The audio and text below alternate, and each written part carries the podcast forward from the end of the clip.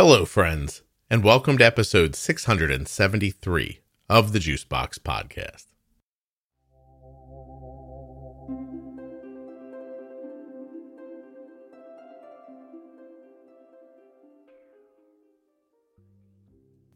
You have been asking forever for me to get Robin Arzon on the podcast, and today, here she is. Robin is here to talk about a lot. I asked her a ton of questions of my own, questions from you, the listeners, and she's going to tell us a little bit about what she's doing with today's sponsor, Gvoke Glucagon. If after she's done talking, you're super interested, head to gvokeglucagon.com forward slash Robin Arzon. Do you know how to spell Arzon? I'll just spell it for you. Robin's with an I. So it's R O B I N A R Z O N. Robin Arzon gvokeglucagon.com forward slash Robin Arzon. Anyway, huge thanks to Gvoke for helping me get Robin on the show. I hope you enjoy it. While you're listening, please remember that nothing you hear on the Juicebox podcast should be considered advice, medical or otherwise. Always consult a physician before making any changes to your healthcare plan or becoming bold with insulin. At some point during the show, you're going to hear me talk about an article that I wrote about Robin many years ago. If you're interested in it, I'm going to post it in the private Facebook group later. You can find it there. Juicebox Podcast, Type 1 Diabetes on Facebook. This show is sponsored today by the glucagon that my daughter carries, Gvoke HypoPen. Find out more at gvokeglucagon.com forward slash juicebox. If you're a U.S. citizen who has type 1 diabetes or is the caregiver of someone with type 1, you can spend fewer than 10 minutes filling out a survey at t1dexchange.org forward slash juicebox. This survey will ask you incredibly simple questions about your life with diabetes. It is completely HIPAA compliant, 100% anonymous, and will help people living with type 1. It also supports the Juicebox podcast when you complete the survey. T1dexchange.org forward slash juicebox. So I'm going to jump right in because I know our time is limited. And uh, usually there'd be some light chit chat where we'd uh, get comfortable, but we'll skip over that. no problem. I'm going to go with my first question. I know you know because everybody who's involved in getting you on the show today told you, but prior to that, do you remember me? You shouldn't, but do you? I'll be honest, I don't. I don't recall our initial conversation, but my team did uh, update me that we've had spoken before. I, of course, would understand that you didn't, but um, I just it was crazy. Prior to the podcast even starting, and you know, at the very beginning of 2015, I got a note from an associate, and they said, uh, "Would you um, you know, would you interview this person for me? Um, I think it was for Omnipod or something back then." And um, and and they were like, yeah. I said, "Sure, what's about?" I said, "Oh, she uses Omnipod and." She's going to be a lawyer, but she's like a marathon runner now, or something like that. And I was like, "Yeah, sure." So, um, so we have this long conversation, and we're talking about everything and in the middle of it you just you know started picking through your life a little bit. And you told that you know story which i'm sure you've had to tell a million times since then uh, about when you were in college and um and the the problem you had in that bar. And uh i was just like oh my gosh this is incredible. Um and then you and i only ever spoke once more. And uh we were talking and you said it was you, know, you were saying thank you and whatnot and you were like, "Hey, I got to go. I think I'm getting a book deal." And then that was it. And then I've watched your life like explode over the years, and I feel like I know you when obviously I do not. So, um, that's a, that's amazing. Wow. So you you really have witnessed quite a few moments. I just I just feel like I've been I feel like a proud parent, and no one knows I'm part of the I'm part of the family. that, that's all. um, but I, I, guess what I, I want to really dig in and, and, and start by asking you, like from that moment, like back there, and I guess it's like 2015, right? Early 2015. How did you go from a, a girl who thought she was going to be a lawyer and decided to run marathons, etc., to where you are now? Like, what pathway did you take? It couldn't have been. Oh gosh. Yeah. Um, lots of pathways, I guess. Uh, you know, there's no there's no one right path. Success uh, is often very circuitous and windy. And I think I um, really align myself with what feels like a yes. You know, I really own my no to protect my yeses and, you know, really develop partnerships that feel in alignment with how I li- live my life, whether that's with Peloton or with Gvoke. So that um, Gvoke HypoPen. So that really I guess is the answer to your question. Uh, I don't know if you were looking for something more specific, but I, I oftentimes really go on intuition. No, I appre- I appreciate that as a as a great answer. So you just sort of do what seems right to you and ignore the things that seem wrong. And that's how pretty you, much. Yeah. I mean that that had to be. I mean, for people who don't know, like going all the way back to that point, like you were like you were a student, you were focused on being an attorney and then just one day we're like no instead i'm going to do this. And were you interviewing people at one point in the very beginning? Interviewing like athletes um, or something like that? Oh well when, initially when i left my law firm when i stopped practicing law i at that time had a blog. And so i was interviewing athletes and olympians um, many of whom are now my friends for that for that blog. So right. yeah, I, I, loosely I would say call it an interview, but it certainly wasn't you know any Pulitzer Prize winning journalism. it's just it's, it's just fantastic. I mean, the, I remember as clear as day talking to you back then that the leap from I mean you were just about graduated from your undergrad, right? Or you had graduated? No, I would have graduated. Yeah, I, I um I practiced law for eight years. Yeah. Yeah, it's just that's. I mean, I'm saying this is it's insane to have accomplished something like that and then just said, "Oh, I'm going to sit this over here on the shelf and try something completely different that begins with a blog and interviewing people talking into your iPhone or whatever." Um, it's it's just a, yeah, right. yeah. Do you look back and ever think, "Wow, that person was like"? How do you see yourself in hindsight? Do you see yourself as brave, or like as you're older and you're a mom now? Do you think, "God, if my kid does that, I'm going to be so upset"? Uh, no, uh, I don't think I, I would be upset. I, um, sure, there are lots of moments of bravery, but I think, you know, I, I in what I do every day, I like to normalize the everyday superhero.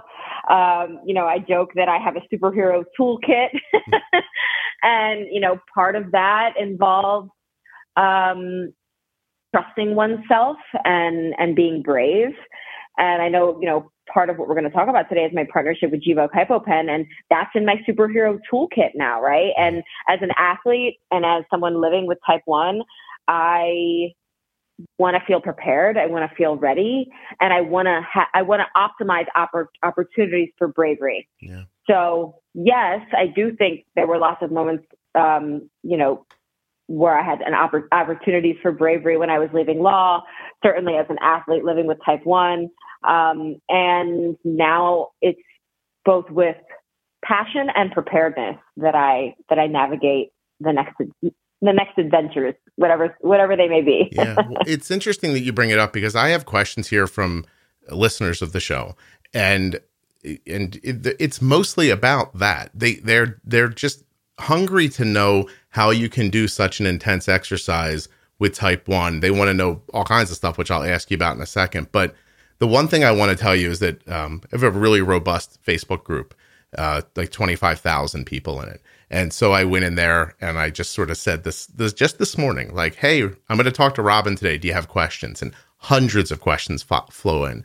But along with them were pictures of children riding bikes, um, you know, dressed in leotards and notes from their parent notes from their parents to please tell Robin how much she means to our family. Like I'm not kidding you, dozens of them. Um, I, I mean, if I read oh. you, if I read you every one of the little stories that people sent me, that's what we would do for the next 45 minutes. Um, and so I guess let's start with that. Let's start with their kind of nuts and bolts questions because people want to know like what your regimen is like before you ride. You know, people with type one experience, you know, lows while they're exercising or sometimes highs from adrenaline weightlifting, of course, impacts differently. They want to know everything. They want to know what you eat before you get on the bike. How come they don't see you looking at your blood sugar during that ride because they can't make it through without looking and and all that stuff. So, what's your prep like for for a ride? Um, it really depends on what my training schedule has been that day. Before I teach at Peloton, I normally have done my own lifting, running, um, or cycling, depending on what what the classes that I'm teaching. Mm-hmm. So, for example, today I um, ran in the morning and um, I didn't I just drank water beforehand. And then towards the end of my run, my blood sugar started dipping a little bit. So I had half my smoothie. Then I went to the gym. I did an hour of weightlifting and some metabolic conditioning.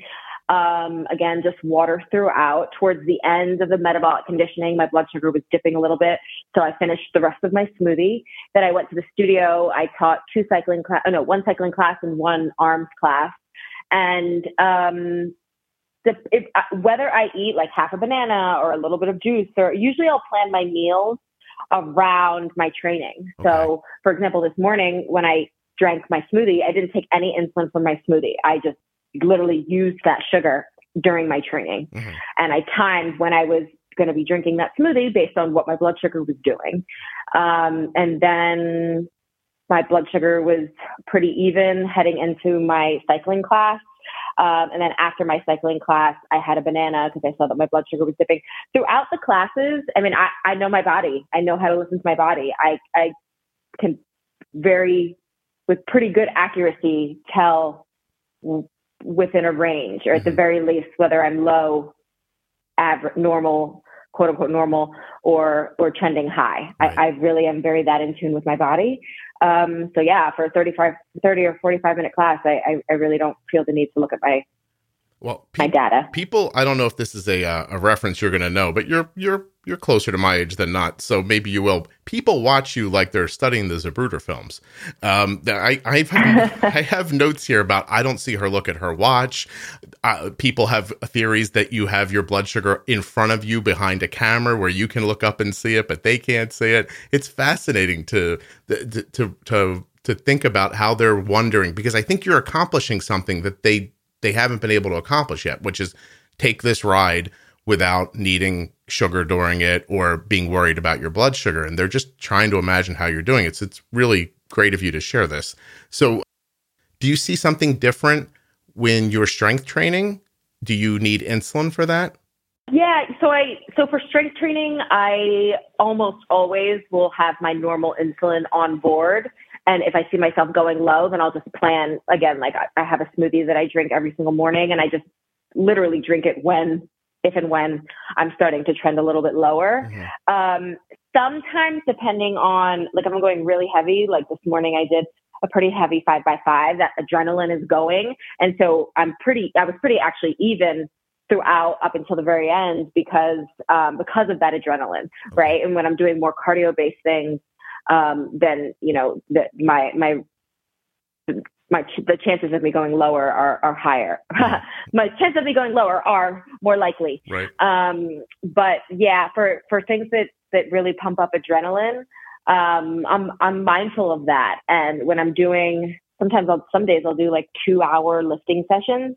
And during that second hour, I almost always need to give myself a little bit of extra insulin to accommodate for the adrenaline. Right.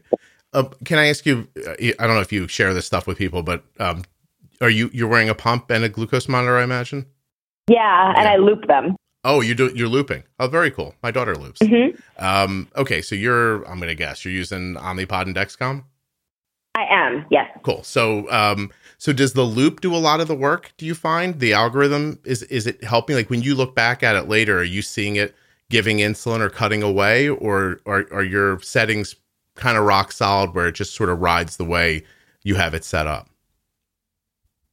I, it definitely helps. Um, yeah, I would say that the algorithm is, is advantageous for sure. And my settings are pretty dialed in, and I really adapt my settings based on what I'm going to be doing. You know, so I I know how my body is going to react, and you know, for for example, for long runs when I was marathon training, I was re- really grateful to find something like Gvoke HypoPen because then I would just throw that into my into my r- running belt and I mm-hmm. wouldn't have to think about it in the off chance. Thankfully, I've never had it, never needed to use any type of glucagon injection. But that's the kind of like peace of mind that I like knowing in the worst, worst case scenario and in a, in a severe, extreme emergency situation that I would be covered. Yeah. But for the most part, you know, I, my, my settings are very dialed in and I am incredibly body aware um, and I bet on myself. Well, I have like, to tell you, I, I don't. You, you, know what I mean? Like yeah. I, I every I don't need to check every two seconds because I trust myself and I'm and I'm willing, you know, I'm willing to take a certain certain element of risk. Yeah. So, Robin, you're going to, I'm going to say something right now. Like, you're being a really good sport by trying to talk about how you're doing all this stuff because I know from having my daughter set really well too, and her settings are rock solid, that when people ask you, like, how do you do that? I say, it's not really, there's not a lot to say because the settings are so right on that even as you move from activity to inactivity or strenuous activity to cardio or whatever, it, that your settings are so close that it you don't see the impact that they imagine. And that's why I go back to them and I say, you know, you got to get your basal right first. You have to understand how to pre-bolus mm-hmm. your meals and the glycemic load and index of the food you're eating. Like to me, that For sure. that's the key. It's not the like it's not the magic hey 25 minutes before you go for a run eat 15 carbs of like i don't see I no. those are workarounds to a problem that could be fixed other ways is how i kind of say it and um yeah i mean i really i really think it's important to observe I, I, when i was diagnosed I, I thought to myself okay you're going to just have to treat yourself like a science experiment like take in as much data as you're comfortable and then repeat what works and yep. change what doesn't. And I have plenty of days where I'm just like, oh, gosh, why isn't this going my way? But for the most part, I'm able to operate largely unencumbered um, because I really approached my care like I had to get curious. Yeah. I had to get curious. Instead of getting frustrated, get curious. See, I, the way I think about it is you have to have these experiences over and over again. And when they do go wrong, which they inevitably will, instead of kind of like being upset by it, treat it as a learning experience. Look at what happens so you can make adjustments for the next time. I think we're saying the same thing, really. Yeah, that's very yeah. cool. Yeah, yeah, that's excellent. Hey, um, I'm going to jump around a little bit these questions a little bit. Here's a less serious one. This is a quote. How do I walk away from a spin class without my crotch and butt feeling like it's been pummeled by a sledgehammer and set on fire? Do you have anything about that? That's funny. Um, you do get used to it. I would say check your bike settings because you should not feel um, like you've been set on fire. but um, yeah, I would say you know definitely check your your bike settings to make sure that you're seated on the bike appropriately. But otherwise, you you do get used to it after a few classes. Okay. Um, when you have, I, I don't know if you share this, but you appear to have as little body fat as humanly possible. Do you feel um, like your pod and and Dexcom, does it feel different? People want to know when you don't have as much body fat when you're inserting them. Or how would you? Sometimes I have made, yeah, I have inserted it um, them in areas where I, I actually feel it go. The other day I inserted it accidentally, like in my oblique, and that did not feel so great. Mm-hmm. So I removed that pod a little bit early. But um, I try to choose areas that have a little bit more cushion. Are you aware of that photo? Do you know Chris Freeman? He was an Olympic cross country skier, has type one. There's a yes, and he's. Well, I don't know him personally, but yes, you know who I mean. Him, yeah, there's this very popular mm-hmm. photo mm-hmm. of him with he's wearing his Omnipod like up on his pec, and I always like when I saw that photo, I thought, well, I can find a place on my daughter if he can wear it there. You, you know, like so. I guess there's a lot of pinching that goes on when you put it on, but um, I always use that one. Yeah, I always I always pinch up for yeah, sure. You have to, right? People are wondering if you have any advice for young athletes who have type 1 and have been recently diagnosed about making the transition from their you know the life before they had to worry about their blood sugars to it?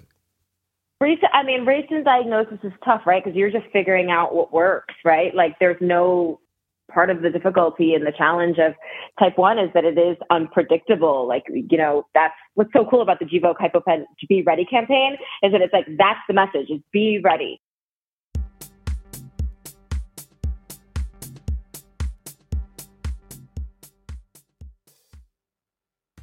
Gvoke HypoPen has no visible needle and is the first pre-mixed auto-injector of glucagon for very low blood sugar in adults and kids with diabetes, ages 2 and above. If you'd like to learn more about Gvoke HypoPen, all you have to do is go to gvokeglucagon.com forward slash juicebox. Gvoke shouldn't be used in patients with insulinoma or pheochromocytoma. Visit gvokeglucagon.com slash risk.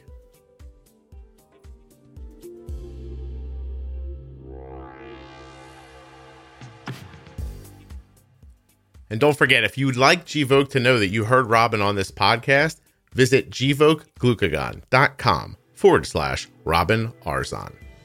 Now let's get back to Robin. She was saying something about be ready. I love that message because it's encouraging someone to really advocate for themselves. And, you know, we, we are warriors.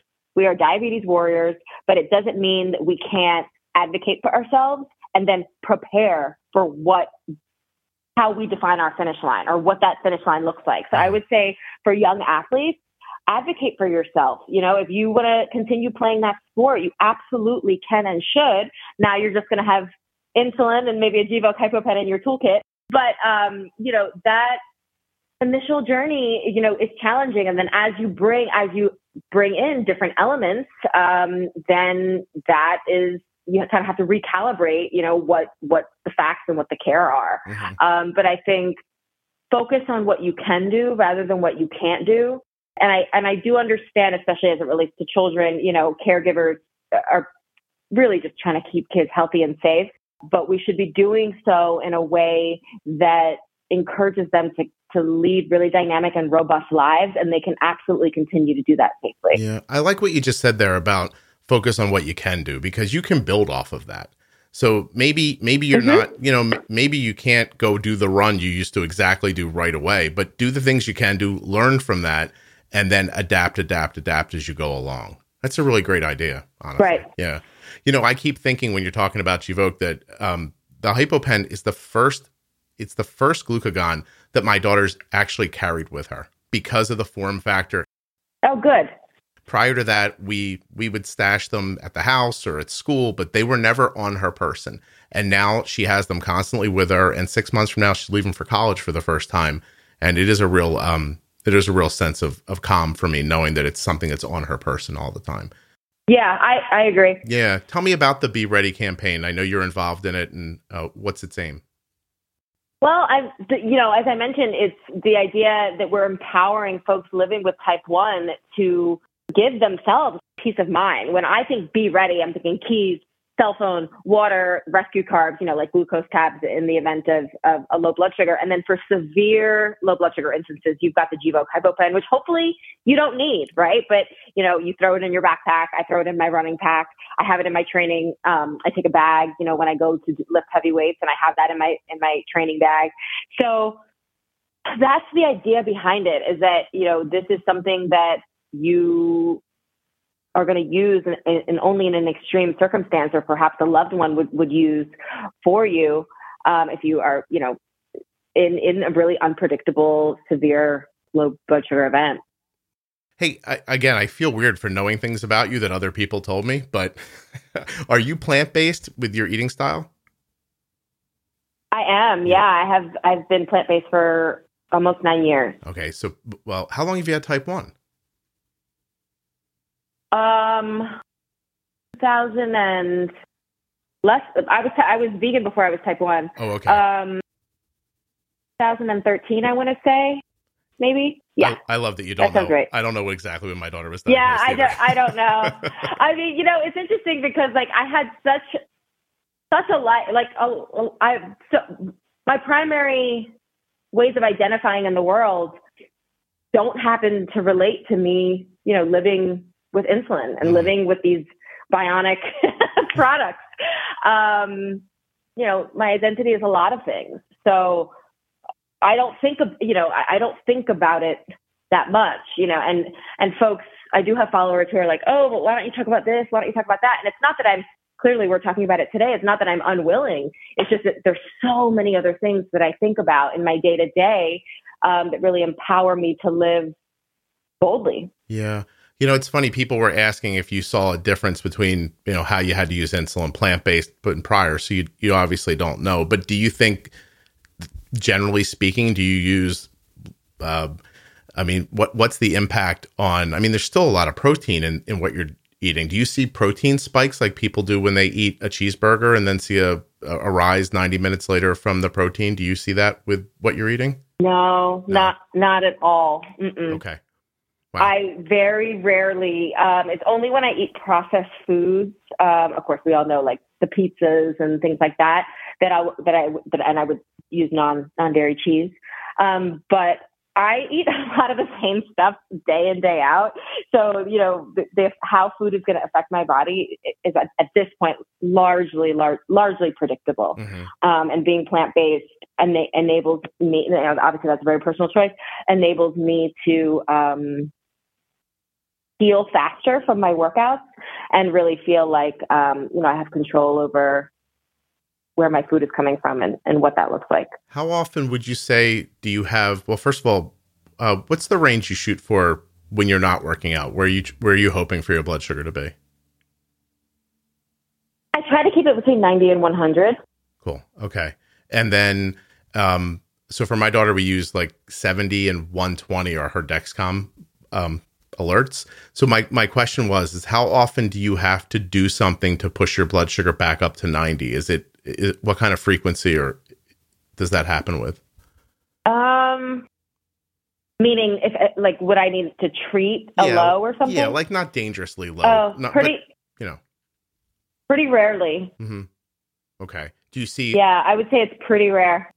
Do you see highs more frequently than lows, or not even enough to speak of? Um, not enough to speak of. I mean, I will certainly say, like, if I'm traveling, if I'm out to eat, you know, time zone changes, some, you know, th- anytime you change variables like that, things can get a little funky. Right. But I would say it's really only like if I'm, you know, out to eat and I'm just like, okay, screw it. I'm going to have this, this, and this. And in two hours, I'm probably going to need to treat a trending high, you know? right. Yeah. What's a, um, what's a, what's a average meal bolus for you? Like, units wise? Is it? I know we're not. I know everybody's different, but I'm just trying to get a feeling for the plant based thing. Is it? Because I'm I'm get. I mean, you're you've got to be. I don't know how tall you are, but you look like you're built out of a muscle. So you know, I'm assuming that being in good shape is uh is part of of of how the insulin works in you, right? Because it gets through your body well. I'm assuming you're really well hydrated all the time, you know, so you're getting good insulin circulation. If you don't want to answer, it's fine. But I'm just wondering, like, what what would you consider like a big bolus when you're having those like restaurant meals? Oh, big. Um, probably over four or five units. Okay. Gotcha. All right. Um, I have more questions. Uh, again, I'm sorry to know about your life. It's creepy, but um, uh, you've had a baby in in the it, recently. Congratulations. I know it's a little long to say congratulations still, but um, people are wondering uh, if you have any um, breastfeeding tips for, for with uh, type one or pregnancy tips for type one? Looping helps a lot, um, certainly. I would say um, breastfeeding. Yeah, at the beginning of breastfeeding, that was tricky. I, there were I had a, many more lows in the beginning. You know, pretty much after you have the baby. You know, of course, in the thir- third trimester, as the placenta is growing, your insulin needs really skyrocket. I mean, I think mine like doubled, maybe even tripled by the end. But um, as soon as you have the baby, that that really t- tamps down. And then if you're breastfeeding, your body is basically a furnace. Like you are, con- like I really likened it to you're kind of always in that low level of cardio, mm-hmm. at least in the beginning as your milk supply is is developing. So those first six weeks, um, I was very, you know, I, I trended low much more frequently. So um, if if I were to, you know, Monday morning quarterback approach, I would have reduced my basal um, pretty significantly, and then, you know, bowl, you know, kept an eye on my blood sugar and bolused more frequently, okay. just until I got a handle on what, you know, what my new basal rate should was should have been, you know, during that breastfeeding initial breastfeeding part of the journey. Yeah, I've interviewed a number. We actually have series. Um, I, I, once tracked a woman through her pregnancy, interviewed her at every trimester while she had type one, and um, we've had some experts on to talk about it. And some of them say that the basal needs and your bolusing needs in the third trimester almost stop as soon as the placenta is delivered and you almost have to like mm. swap, swap, back again. So now, in hindsight, you think maybe right after the delivery, your needs lowered, but you kind of stayed with the settings you were at. Is that how it went, or do you think your body burning? I lo- I I definitely lowered it regardless because mm-hmm. I knew, you know, I, I, did some research and I was aware about that after, you know, the placenta is no longer um, a, a factor. But I would say, you know, middle of the night lows were um, mu- very frequent in the in those first few weeks, okay. and um, it would be sometimes like, you know, I'm up to feed the baby and I'm going low. So I try to just, you know, you know, plan for plan for the unpredictable, um, both the baby and breastfeeding and lows. Um, and then finally, you know, kind of I, I reached once my blood supply kind of came in, that roller coaster alleviated a little bit. Um, but yeah, those first few weeks were challenging. Were tough. And did you address it mostly with food or with insulin adjustments, or a little bit of both? I think it's yeah, it was definitely a little bit of both. Initially, it was predominantly food. I would just be like, okay, it's two in the morning. I'm just going to eat uh, half this yeah. whatever banana um, or drink some juice. But then um, I wanted, you know, I wanted to get my settings right to the extent that I could. I could, and I ultimately did. Right. And then, you know, for the remainder of my breastfeeding journey, it was normal, oh. like normal Robin. Cool um, again, I'm going to ask a question. It's not my question, it's someone else's. And if it's too personal, please don't answer it. People are wondering if you're thinking about having your daughter tested for TrialNet, like to see if she has any um, type 1 markers. Have you ever considered that or even thought about it? My husband and I have, have discussed it, but we're, we're not going to discuss that publicly. Of course. Okay. What, what was the other question I had about that? Oh, uh, in your family line, after being diagnosed with type 1, because you were diagnosed as an adult. So, First of all, mm-hmm. was that shocking, or are there other autoimmunes in your family that it that it made it seem reasonable when it happens? Like, do you have any relatives with type one or celiac, no, Hashimoto's, no. anything really? No, nothing like that. So that it was definitely surprising. Yeah. What was that like as an adult trying to adjust to it? Do you think it would have? I mean, when you talk to kids who go through it, do you see similarities, or do you think it's it's very much different? I don't know. You know, I only know my own experience. I, I cannot. I really. I can't say, and I, I, I don't speak to a ton of kids about this specifically.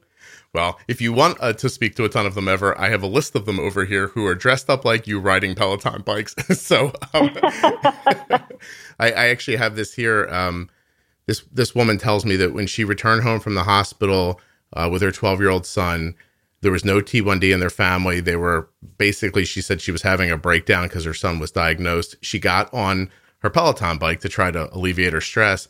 Uh, she randomly picked a 20 minute ride and for the first time realized that you had diabetes. And um, I guess you raised your arm and she saw a sensor or something like that. And she said it snapped her into reality. She realized she could handle this for her kid. And they've just been been going full bore after that. And I'm telling you, that's one of oh. like a dozen stories like that that people sent me. Really crazy. What is um, it? I'm grateful that I was able to inspire her. So I, I have to tell you, like what you said earlier about diabetes not being a very big part of your life, um, you know, moment to moment, because you are incredibly busy. You you you run the world. It seems like to me. Um, I don't know all that you do, but it seems like a lot. And um, and and I get that. And even if you were to talk to my daughter, who's you know just about eighteen, she would talk about it like you do. It's not at the forefront of her mind. Um, it's not. It's not. You know, it doesn't stick to her constantly all day long. But then, on on the flip of that, is that just you having it and being yourself is such a, you know, it's such an empowering thing for other people. Can can you talk? Tell me what that feels like. Like, what does it feel like to not set out to be a role model for something, but yet you end up being one? um, I like how you laughed. Uh, yeah, I don't, I don't know. I, I don't, I certainly don't uh, see myself as a role model, but I am someone who lives um, with a lot of aspects of my persona and my public, my, my life as a public figure. And that's part of it. And I own it. And I not only preach what I practice, but I practice what I preach. So it I, i'm living a life that it's, it's in alignment with my value system. Mm-hmm. And um, that's the only way I can answer it is no, you don't really choose. Sometimes you don't choose how the world um, perceives you. And, um, you know, I guess that's, that's an example of it. Yeah. Uh, so Robin, not, this has got nothing to do with me, but uh, I, I receive, um, probably about 15 letters like these notes that people send to you, I, I receive them about the podcast every day, and they're they're difficult to process. Like I listened to the uncomfortable nature of your answer just now, and I thought if you were to ask me that question, I would have sounded just like you. I just started out to make a podcast, and I thought I would share the way we do things, and it might help people. And I didn't. I, never imagined what would happen. And then when people kind of mirror back their experience to you and they say, Hey, you did this, or I was able to accomplish this because of something you said, I always just go, Thank you. I'm so glad the podcast is valuable for you. I don't even know what to say. It, it feels, um, it's otherworldly, really. It's not, it's not something I don't think, I don't think a normal person prepares for that to happen to themselves. So I appreciate you answering, mm, but I know mm-hmm. how you, mm-hmm. I think I know how you feel. Um, so most people, I guess, know, know you, right? do you think through through your work with Peloton and and being an instructor there and and that business? But what else do you have going on? You've written. Are you going to write more books?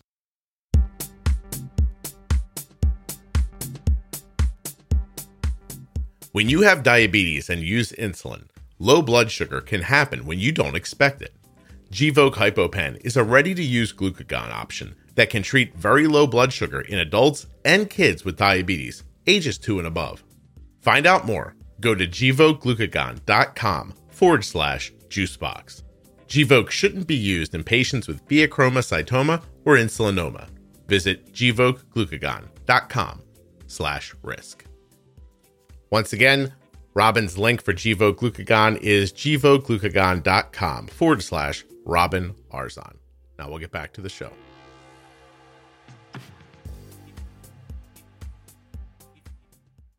Yeah, I've written a few books. Um, I uh, two New York Times bestsellers. The first one, Shut Up and Run, and the second is my first children's book, Strong Mama. I just submitted the manuscript for my third book. Um, I have some cool partnerships happening, you know, in the fashion and beauty space. Um, that that's pretty exciting coming out this year. I have some things, you know, as it relates to being a mom, and you know, stuff for Athena as well, some products coming out for, for children. And, um, you know, of course, you know, my partnerships with companies like Gvoke HypoPen, you know, natural corollaries to how I live my life, mm-hmm. right? So whether it's, di- di- you know, be, being able to continue to be bold as someone living with diabetes, you know, because I have um, the HypoPen in my in my back pocket essentially, or whether it's you know continuing to put out more amazing content with Peloton globally. Um, you know, those the synergies are really important to me, and um, I I partner and invest only with com- in companies that I really use and align with with my day to day. So, mm-hmm. for example, I'm an investor in um, Athletic Greens, AG1. That is a company that I really believe in. So, any of the any of the partnerships that I speak about publicly as an investor and a brand ambassador are things that I really use. Mm-hmm. Wow, that's amazing. Uh, the Athletic Greens, that's a, a drink, right? That brings nutrients, vitamins, that that sort of stuff. Yeah, exactly. So yeah. I'll throw that in my water in the morning.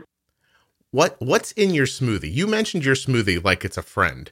I, I don't know if you realize that. Like when you, when you speak about it like it's a person in your life. I, so what what's in that smoothie? So the smoothie is about um, you know one serving is about twenty carbs, and the carbs would change. You know, it might be mango one day, it might be berries, but you know, I'll I'll, I'll do the carb count based on um, or I'll know what the carb count is and kind of use that as a work back approach. Mm-hmm. Um, vegan protein, I'll put magnesium in there. I'll put um, the AG1 in there. Um, gosh, what else is in there? Um, some vitamin D, some sometimes some chia seeds, sometimes some um, hemp hearts. You know, it really depends on what we have in the cabinet.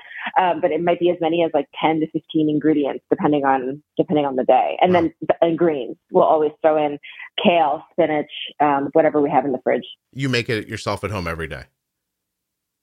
Mm-hmm. Oh wow! Um, does your uh, you're married, correct? Yeah. Yeah, yeah. Do do you and your husband keep a similar kind of diet, or do you eat two different ways? No, we we eat pretty much the same together every day. yeah. Would it be difficult, do you think, if one did something one way and one did something the other way, or just more work, maybe?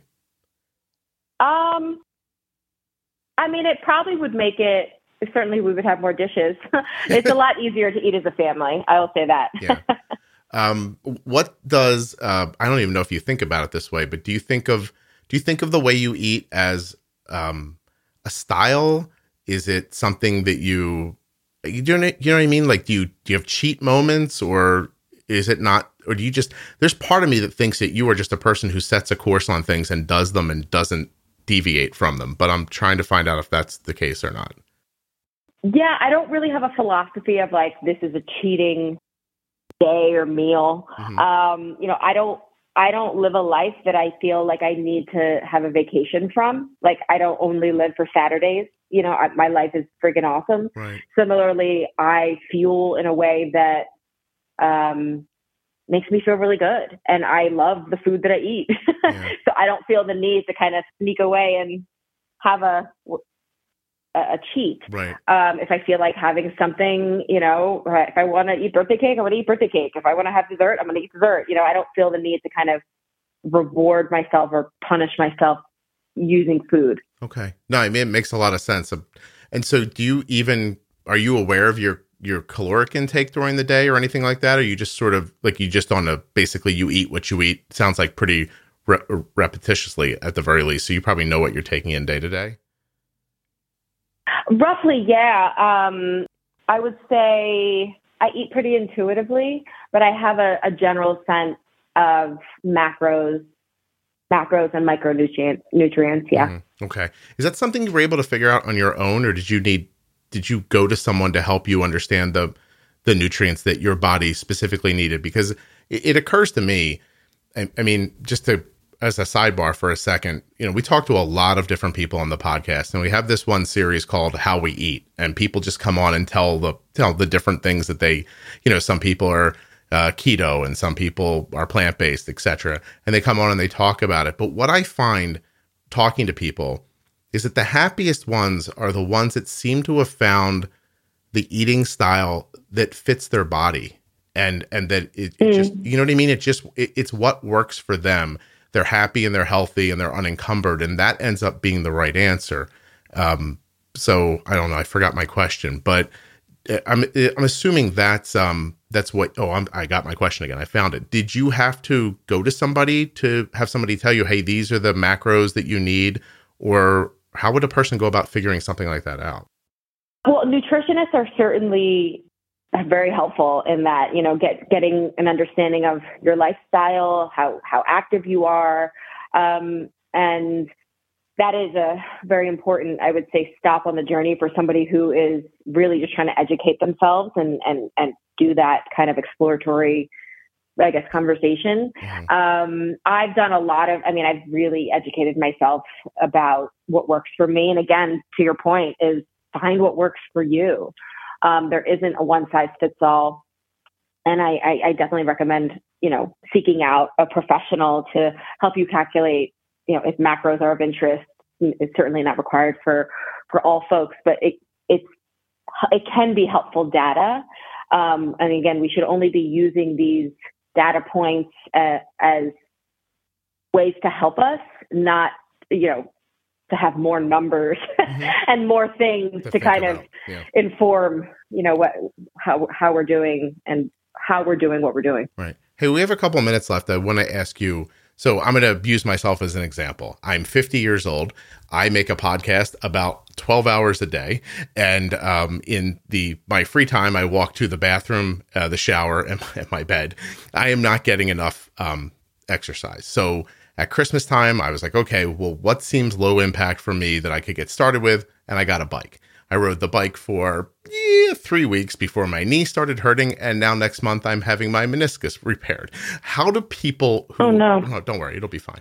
Uh, but but um but how do people who are who want to do something like what path is there to success right because i made the decision and i made the move and i started doing it and okay i had a i had a you know a physical limitation and i'm going to fix it and i'm going to get right back to it. But i mean how do people how should people start? Because i mean i watched a video of you riding that bike. I'm 100% certain i would have a stroke or a heart attack if i did that. So but i do believe i could get to it. But what is that like how do i get to it is my question. Like you know what i'm saying? Like how do people go from inactivity to activity um, with with uh, the best chance for success? Yeah, I would say small, consistent choices. Okay. Um, you know, the, the sweeping change usually isn't the long term strategy. Yeah. I would rather have someone do um, consistent, less intense movement hmm for initially and for a longer period of time, and then you layer on, you know, intense stuff. Like there isn't absolutely a place for intensity and working really hard and pushing heavier weights and running further distances and biking, you know. But we, but I wouldn't recommend that uh, someone who's new to movement start there. Right. I would rather see what you can do consistently for one month, three months, six months, and then use that, you know, as as a building block. Yeah. I want to be clear. I don't think the bicycle like hurt my knee. I think my knee was already kind of there and just, you know, doing anything kind of pushed it over the edge. So just, um, so lower, lo- kind of lower, more consistent, maybe longer, less impactful until you start feeling that you can handle more and then more intense, more intense, more intense as you move forward. If, if you put real effort into that, Yeah. if you put real effort into that, is it fair to think that in a year you could see a change in your life? I just want to let you know that the next part of our conversation is related to exercise. Listeners should consult their physician before beginning or changing any exercise or physical activity program. Oh my gosh, you could see a, a change much sooner. Really? Um, and it also depends on the goal, right? So, um, you know, if, if you're trying to build up cardiovascular endurance, there are approaches for that. If you're trying to build up, you know, you know, build up more muscle and make your muscles larger, hypertrophy training, there's a there's a method for that, right? Mhm. So you really have to begin with the end goal in mind of like what is your objective? And the more specific you can get with your objective then you can specifically inform how you should be moving how frequently um, how intensely. You know that all of those are variables that really are informed by what the goal is and Right. and and the, where someone is starting from. Um, but you but i would say so, someone really needs to start where they are. Um, uh, people's entire lives can change in a year. So yes i would say change certainly can happen in in that length of time. Amazing. All right. So I'm to, I feel like I have a minute left. So I have to ask you about like your average day. Like when you get to the end of, is there ever an end to your day? Do you, do you have like a time where you say, I'm not going to work anymore? Or does work kind of exist throughout the day? Yeah, I mean, I would say I don't usually take meetings. You know, after by the time it's my daughter's dinner time, I'm I'm pretty much off in terms of any public facing commitments. Mhm. Um, I untether myself from social media and emails um, probably at around eight o'clock. And then i start to wind down. I have a meditation practice. I have a read you know i read every single evening before going to bed. Um, and that you know I, I try to create a transition time to anchor my day um, you know so i can start to let go because I, my work is who i am also as, as a public figure. So i have to be very intentional with moments that are are not that Yeah. I, I, feel that, that my job doesn't really exist in an office or a place. And that it, that there are times when, like sometimes my, my wife will be like, what are you doing? And I'm like, I'm making money. And, uh, and, and, you know, but it's 10 o'clock at night. I'm like, I shouldn't be doing this right now. You, you know what I mean? So, um, hey, you just mentioned meditation. Do you practice anything specific? Do you transcendental or do you do something else? Or is it just sort of a mindfulness that you, that you approach? It's similar to TM. It's a Vedic practice that I've been doing actually since I was a lawyer, so um, quite a few years. when you're next to other people, do you think do they do you think they look at you and go that person has way more energy than I do, um, or like do you feel like the, do you, do you know what I'm saying? Like you you have a ton of good energy, I guess is what I should say, and you're obviously putting it to work in a lot of different places, but you're doing.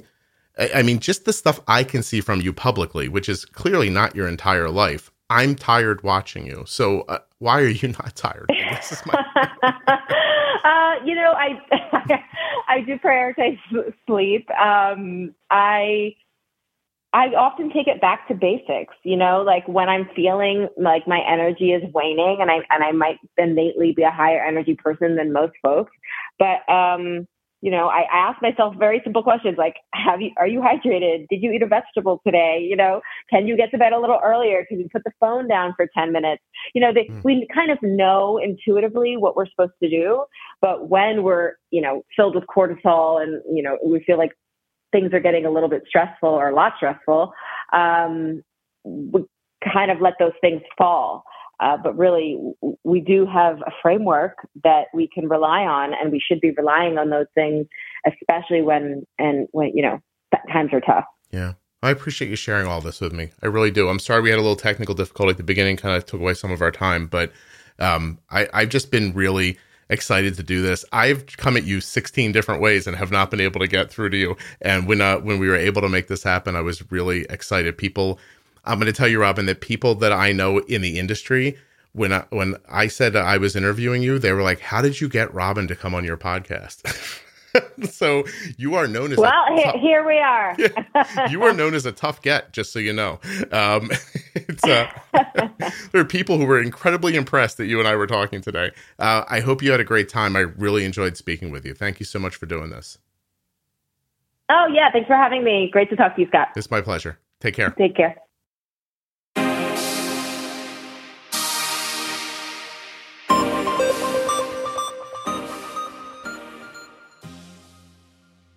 A huge thank you to one of today's sponsors, Gvoke Glucagon. Find out more about Gvoke HypoPen at gvokeglucagon.com forward slash juicebox. You spell that G V O K E G L U C A G O N dot com forward slash juicebox. I also want to thank Robin for coming on the Juicebox podcast and spending this time chatting with us. It was very cool. If you're new to the podcast, hang on for a second and I'll tell you a little more about it.